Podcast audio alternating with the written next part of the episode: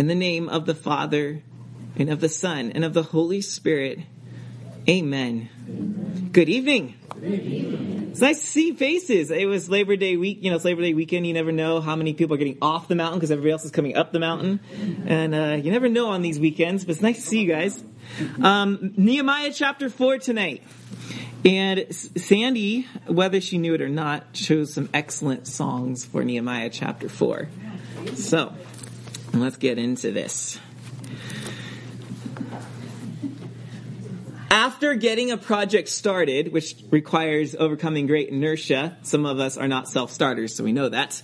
But after getting a project started, the next hardest part is getting over the halfway point. There's a temptation in all of us as we grow weary halfway into a project or into an endeavor to settle for good enough. I got it started. It, let's just, here's a perfect example. I talked, so many people go through this. How many of you are really good at reading half a book and not so good at reading the whole book? I think a lot of us can relate to that idea. Um, there's this, there's this moment in anything that we set out to do. Halfway in, we face discouragement. We think, well, at least I did it, or this is good enough. Discouragement is huge and it can take us down. And when we look at our Christian life, we really need to understand how to overcome discouragement because there's not a single Christian who somewhere in the middle of their walk of life, at many different stages of your walk, don't feel burdened, tired, discouraged. Nehemiah feels that tonight, and we're going to look at him. So tonight, they get to the halfway point of building the wall. If you look at chapter 4, verse 6, it says that we built the wall and all the wall was joined together to half its height, for the people had a mind to work at the halfway point. But there's going to be a lot of discouragement that comes to them at this point. Look at verse 10. In Judah, it was said, remember, Judah is basically like a county in which Jerusalem sits. In Judah, it was said, the strength of those who bear the burdens is falling. There is too much rubble. By ourselves, we are not able to rebuild the wall. Too much rubble. Have you ever felt that in life? It's just too much. I can't keep going. This is where they are, and they are discouraged. Now, discouragement is the result of looking at rubble and comparing it to our strength. When the rubble is larger than our strength, we get discouragement. If we flip it, however, and look at the rubble compared to God's strength, that's called courage. And that's what we're going to see tonight is that they have to learn to not compare the rubble to their own strength. By ourselves, we're not able to do it, they said in verse 10, but to look at this in light of God's strength and power. And so that is what Nehemiah is going to have to do. That's what he's going to lead the people to do. And we as Christians, as we work in God's kingdom and we work in the ways he's given us tools, we must understand how to overcome discouragement. So, we're in the middle of, what is this, number four? Yeah, the fourth message of leaving Babylon. In Daniel, we saw how to survive in a pagan culture. In Ezra and Nehemiah, we're learning how to leave Babylon for good and establish our lives in this rink-a-dink remnant called Christianity and building up Zion. That's what we're seeing. Um, because we as Christians, we're good at rejecting Babylon in our minds. We know like the Babylonian culture around us, like, yep, no, we don't do the world's things. We say the right things. We recite creeds and we read scripture and we, we have the right info. But when it comes down to it, we haven't all, in fact, none of us have completely ejected Babylon from our hearts. It's not enough to reject Babylon, we must completely get it out of our lives. That's what Jesus followers do. We seek to live and advance his kingdom here on earth until he returns and makes it glorious. This, this rubble, brothers and sisters, this rubble is going to be glorious. You are rubble, but you are going to be glorious. You're also trouble, just so you know. We have rubble and trouble. Somewhere they become glorious. So leaving Babylon occurs in three phases. We see um, Zerubbabel leads the first wave of Jews back to the promised land and they rebuild the temple. The second wave is Ezra and he teaches them the word. The third wave is Nehemiah and they rebuild the wall. This is also the phases in which we grow as Christians as we leave the world behind us. We must grow in worship, building the temple of God, and this is what we do week to week. We learn how to worship. Then we go to the Word, and we do this day by day. We learn to hear from the Word how to live. And then we go to the walls. And the walls really are a result of us worshiping God properly and following His Word correctly. These are what protect us from the Babylonian influence around us. Walls are not in the Bible. These walls are not about excluding people. They're about keeping the wrong people out so that the uh, ways of God are not compromised within. Because the walls have gates, and gates are made to let people in and out. It's not an exclusionary thing. It's a protection thing. In the ancient days, a city with walls was a city that was safe. It was a place of salvation. And that's what Nehemiah is tasked with building is a place of salvation. Jesus said that we are, after the Beatitudes, which we had recited, he said that we are a city on a hill. We are to be that place that travelers see as salvation. When they're weary with the trouble and rubble of the world, they know where to go. So last week Nehemiah began the work. Tonight we see him getting halfway through the work. And actually, you'll see this in chapter six. We can go up there and look now. He's going to finish it in chapter six. This is six verse 15. So the wall was finished on the 25th day of the month of Elul in 52 days. They finished the wall in 52 days. That's, that's remarkable by modern standards. Mm-hmm. I know how construction works. And everyone agrees it's a miracle that this room and the, the classrooms for the school and the things we on at the Bible college, all this was done in a summer. It was nothing short but a miracle because I've seen what, const- sorry if you work construction, but we know how you are. You set up camp, you set up camp so no one out get, gets the job and then you move on to other projects and you come back around eventually. Mm-hmm. No, these people had a mind to work. They got it done in 52 days and uh, verse 16, the enemies around them heard this and they were upset that God helped them. So, all right. There we go. I'm going to summarize chapters 4, 5, and 6, because that's the unit we're looking at tonight. But we're going to look mostly at chapter 4. So I want to give you guys a summary of what's going on. In chapter 4, um, Nehemiah and the builders are going to face taunts and threats. The enemy is going to squeeze around them. Sandy picked great songs because they were about battle. Nehemiah and the workers are facing battle. We read, I should say, prayed Psalm 70 a little while ago. It's one of my favorite Psalms, and it's a psalm about feeling besieged and pleading with God to make haste and deliver us. This would have been in the hearts of the people. They face taunts and threats. Chapter 5 is a bit parenthetical, meaning it doesn't really advance the narrative. It's kind of like a this was happening somewhere in the midst of all this, so you call it a parenthetical section. It's just kind of put in there for additional information. Chapter 5, we see there was a famine and there was injustice. Some of the more wealthy Jews were giving loans to those who, because of the famine, weren't able to pay taxes. And the wealthy were generously giving the loans, generously, because they knew that they would never pay back the interest and that they would eventually get to claim the land. So what ends up happening, some people are selling their sons and daughters as slaves because they couldn't make ends meet. And Nehemiah is livid and he fixes it. He fixes it. Then in chapter six, we return to the bat- the embattled people theme. And in chapter six, we see slander. Sanballat and Tobiah come back into the picture and they try to slander Nehemiah to intimidate him, to make him stop. Slander is a real deal with the enemy.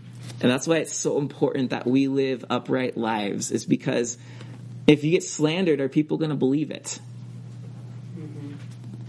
And it's, it's a great testimony to the church. People like, no, that wouldn't happen there. I know those people. All right, but now let's look at chapter 4. So, um, we need to leave Babylon defended against discouragement. If you're going to make the trek, leave the world behind you and press deeper into the kingdom of God, you need to be defended against discouragement because the enemy is going to fire those discouraging arrows at you and say, see, you're a loser. What is God going to do for you? You've made no progress. That's how he speaks to us. We must defend ourselves against discouragement. So let's read chapter 4 and then we will go back and point out what's going on. Nehemiah 4 verse 1. Now, when Sanballat heard, remember he was the villain we were introduced to last week, and he's got a sidekick named Tobias. Remember, it's like Jafar and his annoying parrot. Now, when Sanballat heard that we were building the wall, he was angry and greatly enraged, and he jeered at the Jews. And he said in the presence of his brothers and of the army of Samaria, What are these feeble Jews doing? Will they restore it for themselves? Will they sacrifice? Will they finish up in a day? Will they revive the stones out of the heaps of rubbish and burned ones at that? Tobiah the Ammonite was beside him and said, Yeah, what are they building? If a fox goes up on it, it will break down their stone wall.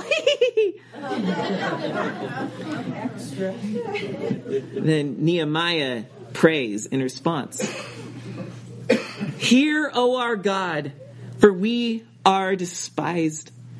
Turn back their taunt on their own heads and give them up to be plundered in the land where they are captives.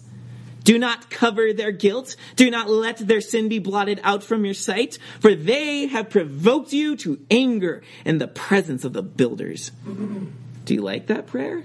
Or is that a challenging prayer? Maybe we'll come back to it. So we built the wall. And all the wall was joined together to half its height, for the people had a mind to work. But, halfway point, here comes the but. But Sanballat and Tobiah and the Arabs and the Ammonites and the Ashdodites, now they got a crew, heard that the repairing of the walls of Jerusalem was going forward and that the breaches were beginning to be closed, they were very angry. And they all plotted together to come and fight against Jerusalem and to cause confusion in it. And we, once again, prayed to our God and set a guard as a protection against them day and night. In Judah it was said, the strength of those who bear the burdens is falling. There is too much rubble. By ourselves, we will not be able to rebuild the wall. And our enemies said, They will not know or see till we come among them and kill them and stop the work. Well, that's a threat. Hmm. In verse 12. And at that time, the Jews who lived near them came from all directions and said to us ten times, You must return to us Presumably they're, they're saying, the, the Hebrew's very uncertain here, but they're saying possibly, get out of Dodge, it's getting bad, right? Get out of Jerusalem. They're, you don't know what they're plotting. So verse 13, in the lowest parts of the space behind the wall, in open places, I stationed the people by their clans, with their swords, their spears, and their bows. And I looked and arose and said to the nobles and to the officials and to the rest of the people, do not be afraid of them. Remember the Lord, who is great and awesome. And fight for your brothers, your sons, your daughters, your wives, and your homes. In verse 15, when our enemies heard that it was known to us and that God had frustrated their plan, we all returned to the wall, each to his work. And from that day on, half of my servants worked on construction and half held the spears, shields, bows, and coats of mail. And the leaders stood behind the whole house of Judah who were building on the wall. Those who carried burdens were loaded in such a way that each labored on the work with one hand and held his weapon with the other. That's multitasking. Each of the builders had his sword strapped at his side while he built. The man who sounded the trumpet was beside me. And I said to the nobles and to the officials and to the rest of the people, the work is great and widely spread, and we are separated on the wall far from one another. In the place where you hear the sound of the trumpet, rally to us there. Our God will fight for us. So, with these plans in place, the people are armored and working Nehemiah's got people stationed. He's got a trumpet ready to declare if there's any trouble. With all of this set in place, we labored at the work. And half of them held the spears from the break of dawn until the stars came out. And I also said to the people at that time, Let every man and his servant pass the night within Jerusalem, that he may be a guard for us by night and may labor by day. So neither I nor my brothers nor my servants nor the men of the guard who followed me, none of us took off our clothes. Each kept his weapon at his right hand. Or in other words, by not taking off their clothes in the evening, it means we weren't getting too cozy in our beds. We were ready at a moment's notice to jump out and defend Jerusalem. That's called vigilance. That's called watchfulness. One of the ways that we end up discouraged is we get distracted. When we forget who's working with us and what we're working for, we get discouraged. And this is the aim of spiritual warfare is to distract us from why we're here and what's important. Which is why we love the gospel and we preach it to ourselves and to each other over and over and over because it is the art of spiritual warfare to distract us from what is truly happening around us. Nehemiah chapter 4 is about spiritual warfare. No, you don't see demons flying around in this chapter, but you see the effect of the spiritual realm behind what's going on. Mostly, spiritual warfare wants to distract us from God's strength. It's truly He who builds His church. It's truly He who builds the walls of Jerusalem. But as soon as we are distracted from who is the true builder and that we're simply working with him, if we lose sight of that, that's when we get discouraged. That's when verse 10 says, the rubble's too much. By ourselves, we're not able to rebuild the wall. Well, duh, you're not able to do it by yourselves. And God never asked you to do it by yourselves. But they were distracted because spiritual warfare is a master at that. So, brothers and sisters, Spiritual warfare comes down to this question, not are demons real? How do they work? Are they organized? What do they do? That's not the proper question here. The proper question is about spiritual warfare is will we compare the rebel to our strength or will we compare the rebel to God's strength? That's the battle. And half the time we lose, maybe more. We must continually be reminded to remember the Lord. So we see in chapter 4 that Sanballat and Tobias seek to distract Nehemiah and the builders three times. First, through taunts. Through taunts. You saw that in verses 1 through 3. Um, what are they doing? And then I, I just love how uh, Tobiah jumps in and talks about even if a fox runs on the top of it. You know how quiet foxes are? How light of foot foxes are? Like you hear coyotes moving around through the brush sometimes. You'll know it's a coyote. You can hear them. They're not really seeking to be quiet. They're kind of the top dog around here. But the fox, never hear a fox. Like you don't hear them moving around. They're stealthy. You don't see them as often. Um, if even this light-footed animal goes on the wall, it's to fall down. They're taunting them. They're making them feel like what they're doing makes no difference. You ever felt like that? That what you're doing is not good enough anyways. That's taunting and spiritual warfare. The demons want to taunt us. They want us to feel like we're making zero difference. So why even bother? Uh, second, they, they first taunt them, but second, they confuse the work. Demons love confusion. Oh, they hate order. God is one of order. Genesis 1 tells us that. God brings everything into order. There's seven days. There's a place for night and day, for sea and for land. There's, there's order and structure, but the demons, no.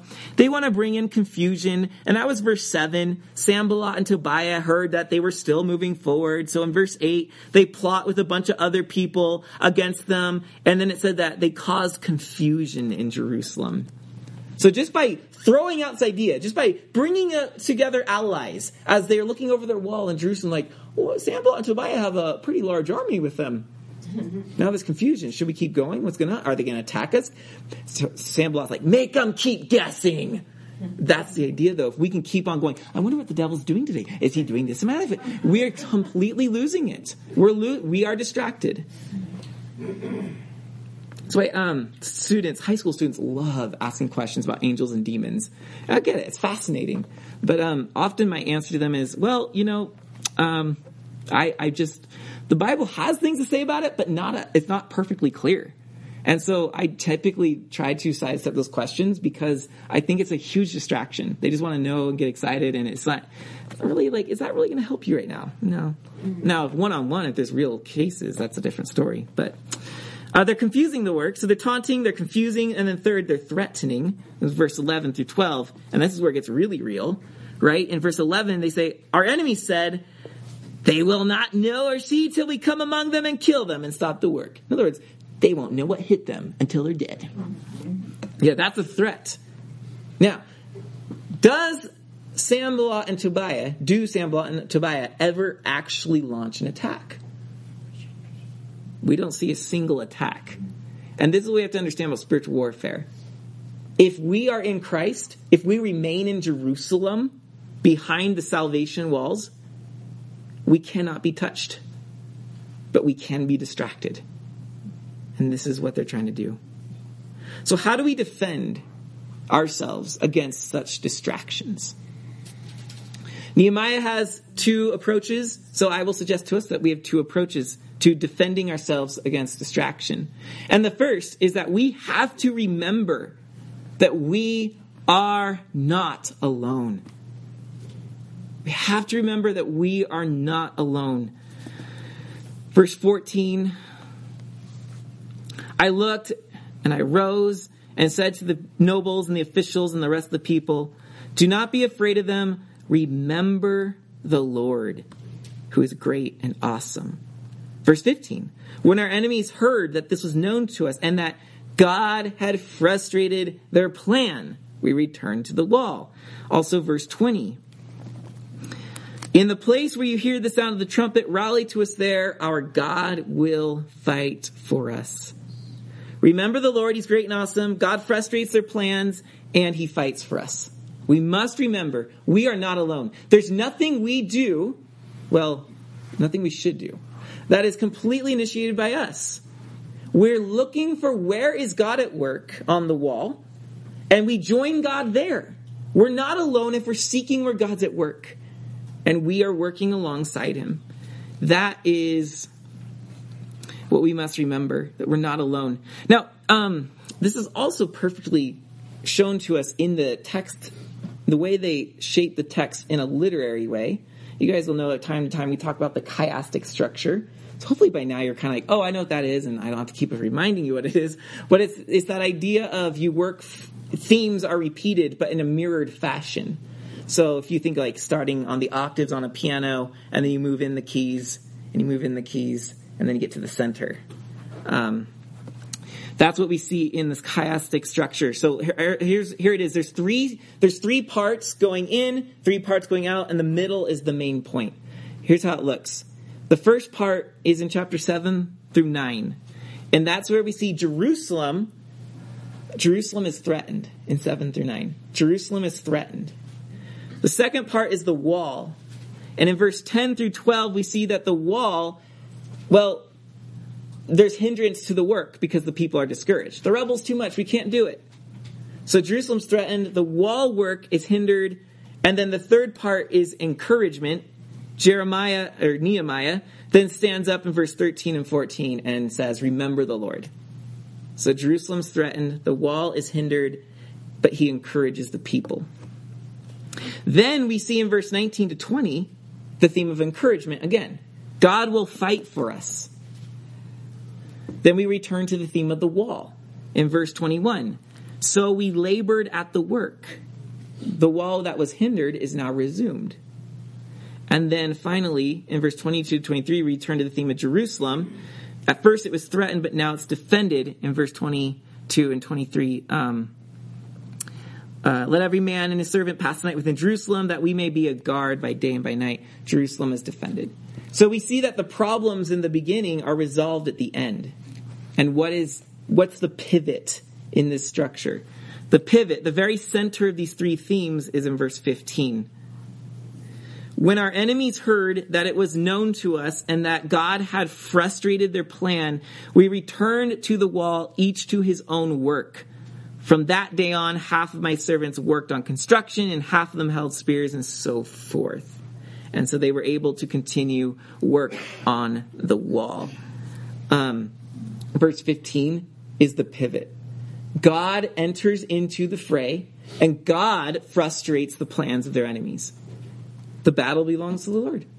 God came in and he fought. That's how Jerusalem threatened becomes Jerusalem defended. The wall hindered becomes the wall resumed. And on either side of those, Nehemiah is encouraging them. And then right in between his two encouragements, we see that God actually acts to frustrate the plans of their enemies. This is what Nehemiah wants us to see in the way he set up this narrative is that God is with us. He's there in the scene with his people and he is frustrating. Now, we didn't, they didn't see this big hand come out of heaven. They didn't see firestones coming down. Sometimes that happens, but in this case, it's much more the way we experience God at work. Silently behind the scenes, suddenly things are turning. And this is the work of God. The same way we don't see the demons, we don't always see God's deliverance, but we we can recognize when it happens. He's at work and Nehemiah is pointing it out to them. God is with us. That's how we stay focused and not distracted. We have to remember it does not matter what opposition is coming.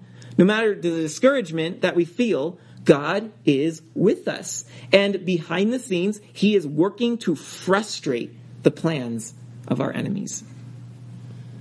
The second way we defend ourselves from distraction is that we remember who the real enemy is. It's so easy to think Sanballat and Tobiah are jerks. I'm going to cancel them on social media, make sure everybody knows how I feel about them.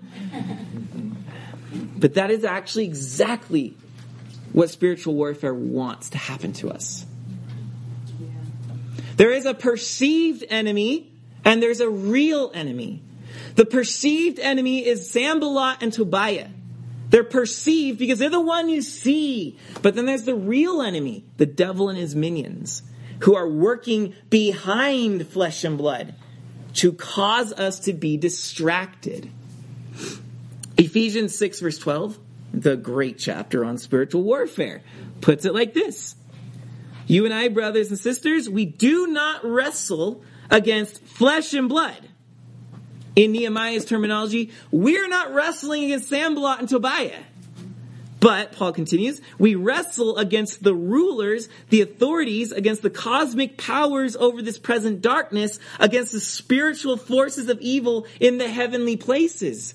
Our battle is the unseen realm, who are at work in real ways, but we cannot allow ourselves to be distracted by the enemy we see, because that is simply a decoy for the real enemy at work behind the scenes.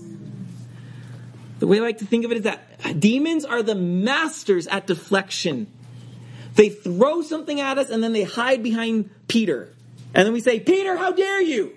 And then we get mad at Peter, and then we're divided, and then we're then the Spirit of God can't work because there's a breach in the wall. Right. That's their goal, and that's their plan. So we need to remember who the real enemy is, and um, in a memorable way. If you know the Hunger Games, great. If you don't, forget about what I'm about to say. But this is a this is a theme in the second part of the Hunger Games is that um, the, the Katniss has to remember. She's told by her mentor, "Haymitch, remember who the real enemy is." She's about to go to fight with humans, but they're not the real enemy. It's the power of the empire that's making this war happen. That's the real enemy. Katniss, don't lose your mind. Don't lose your focus. There's a bigger war here. Brothers and sisters, when you can't stand certain names, let's say this. If, if your frustration has a name, you're distracted. Let's learn to forgive and let go and to understand who's really at work. And let's keep our eyes on Christ. One of the ways I think that Nehemiah beautifully does this is in his really hard prayer in verses 4 and 5. I think that in this prayer, Nehemiah is identifying the real enemy. Let me read it again so you can kind of pick up on what we're referring to. This is verse 4. Hear, O our God, for we are despised turn back their taunt on their own heads and give them up to be plundered in a land where they are captives. Do not cover their guilt and not, and let not their sin be blotted out from your sight, for they have provoked you to anger in the presence of the builders. That that is not a prayer that reflects one's desire for human salvation. And I think most of us read that and go, Nehemiah, like, shouldn't we pray for Sanballat and Tobiah to be saved instead? He's praying the opposite. Let them not be forgiven. Let them be thrown out. And all kinds of really harsh words. It's like, who's really angry here? Nehemiah or Sanballat and Tobiah? but I need to remind you, brothers and sisters, that this is biblical prayer. We see the Psalms pray this way. Goodness, Psalm 3, one of the first Psalms, one of the first, uh, it's probably the second, third, the Psalms that I wrote that I introduced to you guys. Um, How many are my foes, O Lord? How many are rising up against me? That's a psalm about enemies attacking. And you know how that song goes. Arise, O Lord, save me, my God, you who strike all my foes on the cheek, you who break the teeth of the wicked. Have you struggled singing that with me? Did anybody even think about that? Wait, I'm praying what? God, crush the teeth? And Dr. Guy said, wow, because he's a dentist. Uh, break the teeth of the wicked? Like, is this an okay prayer? And I want to recommend to you that yes, properly and theologically understood, this is theological prayer. When, when um, the devil deceived Adam and Eve, and they ate from the tree of knowledge of good and evil, uh, there were pronouncements that were now going to happen. Well, you're going to do things without me. So God says these are the results. And there's the so-called curses that are given. Uh, cursed are you and cursed um, as the ground. Um, but then there's this little part, right? Genesis 3.15. He says, look, the serpent's going to bruise the woman's heel, but the woman will crush the head of the serpent. And he's talking about the seed, the offspring of these two, the serpent and the woman. They will duke it out until finally the serpent is crushed for good. Um, so from that moment on, it, it picks up immediately with Cain versus Abel. We see the theme played out from Cain and Abel on that there are two seeds, there are two sides in this cosmic drama, and they are battling. Now, the seed of the serpent are, are those who are being used by the devil. They have chosen their side, they're being used by the devil, and there is judgment for those who are siding with demons. That, that's a theological picture. There are actually people who are the seed of the serpent. Um, what Nehemiah is doing here in this prayer, and by the way, that Psalm 3, um, arise, Lord, save me, my God, you strike on my foes on cheek, break the teeth of the wicked. What, what is that a picture of? It's a poetic picture of the skull being crushed. It is Psalm, it's Genesis 3.15, that God will crush the head of the serpent. That's what the psalmist is praying in Psalm 3. Uh, that's what Nehemiah, in less graphic language, is praying here. He's praying that the seed of the serpent would be destroyed and crushed. So l- let me put this another way. This is not a prayer reflecting um, a lack of wanting to see the human saved. This is rather a prayer calling down judgment upon the demonic work that is going on. And this is what the Psalms teach us to pray, is to pray for the reality behind the perceived reality. We're too stuck on praying and thinking about human enemies when the Psalms teach us to look beyond. Oh God, come to my assistance. Oh Lord, make haste and help me. Let there be shame and confusion on those who seek my life. Let there be shame and confusion on those who delight in my harm. That was Psalm 70. We prayed it. What's that prayer about?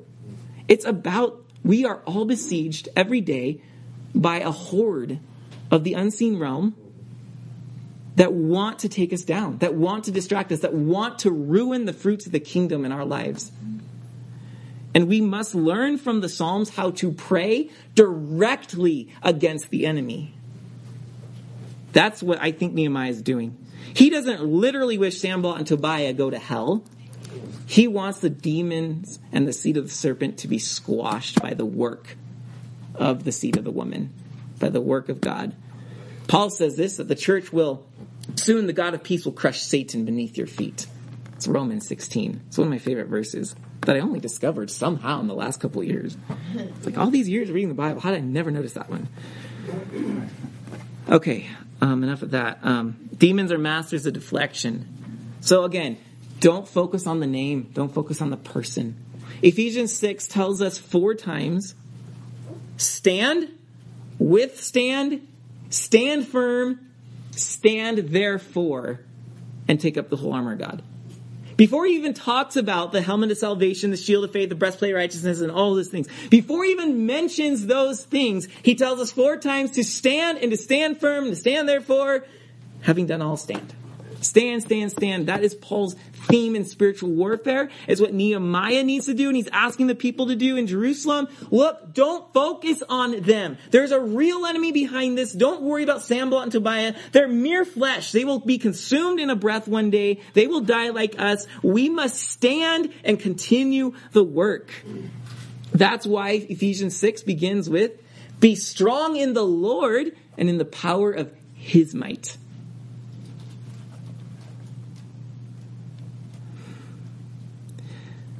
Um, Nehemiah was so dis- uh, they tried so badly to distract him from standing in Jerusalem.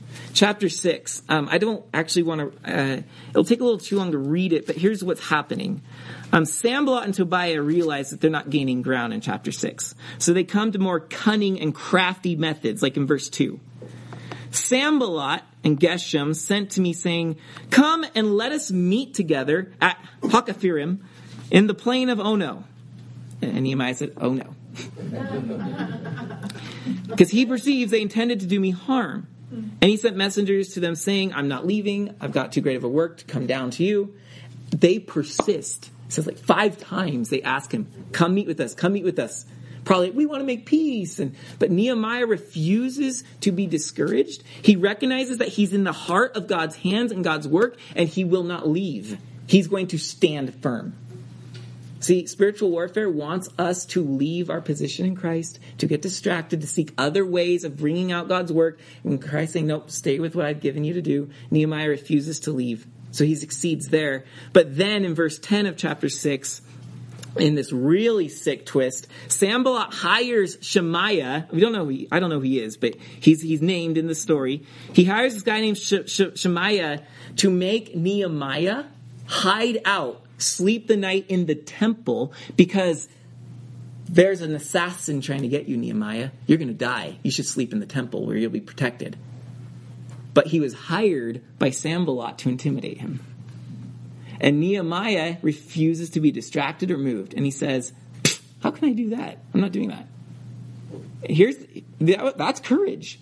what's the harm in sleeping in the temple? Uh, a lot. Who is allowed in the temple? Priests. Nehemiah would have been disqualified from his work. He would have been slandered for, trans- for trespassing where he's not supposed to be. Nehemiah refused to let these taunts move him. He was a man of severe spiritual warfare, and you can tell he prayed and prayed and prayed. So, if you're in the midst of God's city, if you're in the midst of Christ, there's no better place for you to be. Stand firm. There's no better place. Don't let demonic deception, distraction, spiritual warfare lure you out of where you're supposed to be. And so um, we can finish by looking at uh, Nehemiah's encouragement for us to be strong in the Lord. Well, that's Paul's words. Be strong in the Lord and the power of his might. Put on the full armor of God that you may be able to resist the schemes, the wiles of the devil. Um, but here, Nehemiah says something similar by saying, Remember the Lord, our God will fight for us. Because remember this, that discouragement happens when I compare the rubble and the trouble to my own strength. But courage happens when I compare that same rubble and trouble to God's strength. That's where we find the courage. That's why Nehemiah says, remember the Lord, and he will fight for us. So that's what we're after. So how do we ensure that we continually rely on God's strength rather than leaving Jerusalem to go find other methods of tactics to win. Because that would actually be what the de- demons want us to do. How do we ensure that we stay in place and rely on God's strength when it gets tough? When we hit that halfway point, when we're discouraged, how do we continue to rely on Him? When it doesn't seem like it's helping, Three quick ways. Oh, we'll see how quick. You know who I am. First, um, remain in community. Remain in community. The man who goes alone, well, that, first of all, that's terrible strategic warfare to be alone. It's terrible. Remain in community. Um, this comes out of chapter 3, which we looked at last week, where we see they're all building side by side. They're named around the wall. The word house is used 12 times. They're in community. But it's also furthered in verse 7 of chapter 4. When Sanballat and Tobiah um, blah, blah, going forward. Uh, towards the end of verse 7, they heard that the breaches were beginning to be closed. They were very angry. Community closes the breaches in the wall. Community is what we need to close those gaps so that the enemy can't sneak in. Community also fights on behalf of each other. We need community because we go to war for and with each other. That we saw Nehemiah say in verse 14. Fight for your brothers, your sons, your daughters, your wives, and your homes. You're not fighting alone. The community is a war, is a, is an army. Community also spreads out the work so that you don't have to do everything. You saw that in verse 16 and 17. Half the people were holding weapons and half of them were working on the wall and some of them were actually holding two weapons as they went. But it's very clear that he divided the people in halves, some to be watchers and some to be workers. Community is what we need. Remain in community and you will rely on the Lord's strength because his strength will come to us through one another. Second way to remain in God's strength is to be watchful in prayer. Be watchful in prayer. Prayer is how we watch. Prayer is how we set that guard. Actually, I was just reading before I got here. A Saint Simeon, the new theologian, he was back in the 1000s. Um, he had, he was writing about prayer and watchfulness, and he said that the two have to go together. Like soul and body is watchfulness and prayer and he described it as watchfulness, is where you, it's like sending out a spy to go see what the enemy's up to. Where is the sin in my life? Where are my wicked thoughts? And then prayer follows up and slays the enemy. So what does this mean? It means that we live watchful lives where we're seeking and continually guarding our hearts against what the devil's trying to do. We're guarding ourselves against sin, against wicked thoughts, against wicked desires, so that when we pray, we know where those things are, and prayer comes and attacks the enemy, and we prevail. And here in Nehemiah, we see that they set up an around the clock prayer group that are watching all the time. Notice in verse 9, it says, We pray to our God and set a guard as a protection against them day and night. How did they set a guard and a protection? They prayed. That was their watchfulness. That's what protected them. I wonder what would happen if we, of course, monasteries do this, but um, that's usually connected to Orthodox and Catholic churches. What would it look like for a local church like us to set up an around the clock prayer? How would that build God's church? I mean, I've talked to this with Tyler and with Brittany and others, and we're, we're, I'm serious. Like that would be really cool if we could set up around the clock prayer. And some of us are single. We don't have kids. We don't have too much. Some of us are retired, and we can we can actually devote significant chunks of time to praying for the church. And actually, in Timothy, we see that um, the way the early church, in Paul's day, worked is that if there was a widow who could not be supported, the church would support the widow in return for her unending prayers for the church. That's how actually monasteries began. It was in Paul's day with that system. But what would that look like if we had round the clock prayer, watching and advancing? Um, verse 22 and 23, we also saw that they slept in Jerusalem. They did not take their clothes off when they slept, and they kept the weapon next to them. Like some people in the ghetto, right? They sleep with a gun under their pillow. It's a necessity. And this is how they're living. Um, prayer for us must be unceasing. It's something we don't take off, is probably a, another way to put that. It's not like, okay, I did prayer today and we move on.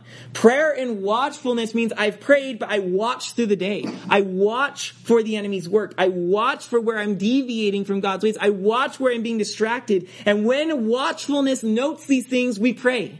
And we keep praying and we throw up those arrow prayers like we saw Nehemiah do last week. We throw those quick prayers up to God through the day. Between our prayer times, there's watchfulness. This is how we are watchful in prayer. And then um, also, try praying directly against the enemy. We saw Nehemiah do that. How many times have you prayed directly against the enemy? And you're not praying to the enemy. Please don't misunderstand me. Um, but we're praying that God would work against the forces of darkness. Um, typically, we associate that with Pentecostalism. All those Pentecostals, they're really good at praying. And we, we bind you, Satan, in the name and blood of Jesus Christ. And they go on and on. They, they say with full authority. Like, there's something admirable about that. I think sometimes it's done a little bit too confidently, but um, there's something we can learn from that. Some people take the spiritual realm seriously and they pray against this work. In the Old Testament, we see Israel fight against nations. But what happens in the New Testament? We're not fighting nations anymore. Christ has conquered the devil. We're fighting against demons. What's happened is we've matured. Our warfare is a, is a spiritual warfare now. It's actually a bigger warfare. We must understand that prayer is one of our main weapons. And then third, so we remain in community. These are ways that we, re, we continually rely on God's strength. We remain in community. We're watchful in prayer. And third, and finally, we engage in worship seriously. We engage in worship seriously. Now, if you've been around here for some time, you'll know that when I say worship, I don't just mean singing and music. That is part of worship. But worship's it's broader than that. Um, we engage in all forms of worship seriously because worship is warfare. This is how the Christian goes to war. Did you know that when we gather together, like we are now, we have gathered as God's army to do war against the wickedness and sin of the world? I don't know if you know that, but you are a warrior here tonight. Verse 18 and 19 each of the builders had his sword strapped at his side while he built, and the man who sounded the trumpet was beside me. You, you already get the point. That they're, they're ready for warfare because their work of the, God's work went hand in hand with this needing to do battle against the real enemy. That's the wall isn't just about them and their wall. It's about keeping the real enemy outside of God's church. Worship is warfare. Here's how we see it in the rest of scripture. Um, you've been hearing this for some time now. Um, right, or somewhere before we sing songs, we say a prayer. Arise, O Lord, and let your foes be scattered. Let those who hate you flee before you. Now, that's not us declaring, anyone in here who's unsure about God, get out of here. That is not what that prayer is. That prayer comes from Numbers chapter 10, verse 35 where Moses, it says, when the ark of God was taken up, because the cloud moved on in the wilderness, they were to pack up the tabernacle and move and follow the cloud. And it, it, says that when, when they picked up the ark, Moses would say, Arise, O Lord, as the ark went, Arise, O Lord, and let your foes be scattered, let those who hate you flee before you. The ark was moving on. God's people were marching forward. And there's other, if you ever do a study with me in, um, in detail in Exodus, the tabernacle is actually, the way they camp around it is actually designed like a military unit. It's warfare. They're going to the promised land to do warfare. And this is the, this is Moses' prayer that God would go before them and he would scatter the forces that work against God's people. Um, that's, that's one reason why we begin our worship with that prayer, is because we're engaging in battle. And we do not want distraction in this room. Now, people sneeze, people use the restroom, you think the music's off, or you think Pastor Brandon is just, why does he not know that there's something in his beard right now, or his fly, or his flies down, or whatever? Like, those things, like, that's not the distraction I'm talking about. Um, children, too, right? Those are not the distractions we're talking about. We're talking about demonic activity that's set to make sure we cannot engage in God's presence. And so we pray, we sanctify this sanctuary so that we can, as God's army, advance and not be held back. Amen. That's Numbers 10. We see that already. Or as early as Numbers, that worship is warfare. We see in Second Chronicles chapter 20, um, Hezekiah is faced with this great army. They don't know what to do. So he puts the musicians at the front of, the, of, of their military and they go forward. And it says that uh, it names all the enemies and they were confused and they basically fight against one another. And Israel wins that day because the enemies killed themselves. This is what worship does is it throws our foes into confusion. They cannot stand the Christian who's engaged in giving their lives to Christ. Psalm 8 verse, speaking of distractions, Psalm 8 verse 2 says that children are part of this warfare. which is thankfully one of the a good re- reason why we have children with us all the way up to the sermon, and they'll be arriving any minute here, I'm sure. Um, and they're with us at the close, and they receive communion with us because children are part of the army. Psalm 8 verse 2 says, From the mouths of children and babes you fashion praise to foil your enemy and to silence the foe and the rebel. Shame on the place that doesn't let children be part of worship because they are part of the army. In fact, they're apparently in Psalm 8 and a very effective part of God's army. Psalm 68 verse 1. Psalm 68 quotes Moses' prayer and it begins with, Arise, O Lord, let your foes be scattered. Let those who hate you flee before you. That one's prayed twice in the Bible.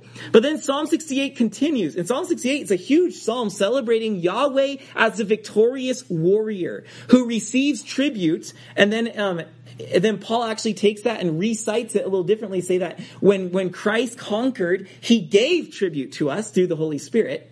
Um, but it's, it's this great psalm about Yahweh being this warrior. And then there's this part in verses 24 and 25 of Psalm 68. It says, they, and by they it means the demonic hordes, the enemy. They see your solemn procession, O God, the procession of my God, of my King, to the holy place. The singers in the forefront, the musicians coming last, and between them, maidens sounding their timbrels. Psalm 68 sees this festive crowd of God worshippers coming to the temple, singing and slapping timbrels and having musicians. This procession is marching over the enemy as they go to the temple. That's how Psalm 68 sees worship. In Acts chapter 4, the church is persecuted by the religious leaders, nonetheless, in Jerusalem. And they take the spirit of Tobiah and Sanballat um, in Acts 4, verse 24, they come back persecuted. They tell the church, and you know how the church reacts? Well, they didn't go out with picket signs and angry yelling at how you're going to hell because you did, or burn it. Was it turn or burn? They didn't do anything like that. They they didn't make an issue of this so in, in society. Acts 4:24 says this was the reaction. When they heard it, they lifted up their voices together to God. They didn't voice their complaints to the government. They didn't voice it to social media or any other power that could help them. They voiced it to God. They lifted up their voice to God and said, Sovereign Lord, who made the heaven and the earth and the sea and everything in them, who through the mouth of our father David, your servant, said by the Holy Spirit, and now they pray Psalm 2. Why did the Gentiles rage and the peoples plot in vain? The kings of the earth set themselves, and the rulers were gathered together against the Lord and against his anointed. And then they continue to pray after praying Psalm 2. For truly in this city there were gathered together against your holy servant Jesus, whom you anointed both Herod and Pontius Pilate, along with the Gentiles and the peoples of Israel to do whatever your hand and your plan had predestined to take place. But now, O Lord, look upon their threats and grant to your servants to continue to speak your word with all boldness while you stretch out your hand to heal and signs and wonders are performed through the name of your holy servant Jesus. How did they engage in warfare? They pray. They don't just, they pray, and they pray powerfully, and they pray the Psalms. They pray Psalm 2. They pray their words, and they pray the Psalms words. That's how we pray, brothers and sisters. That's how we do warfare.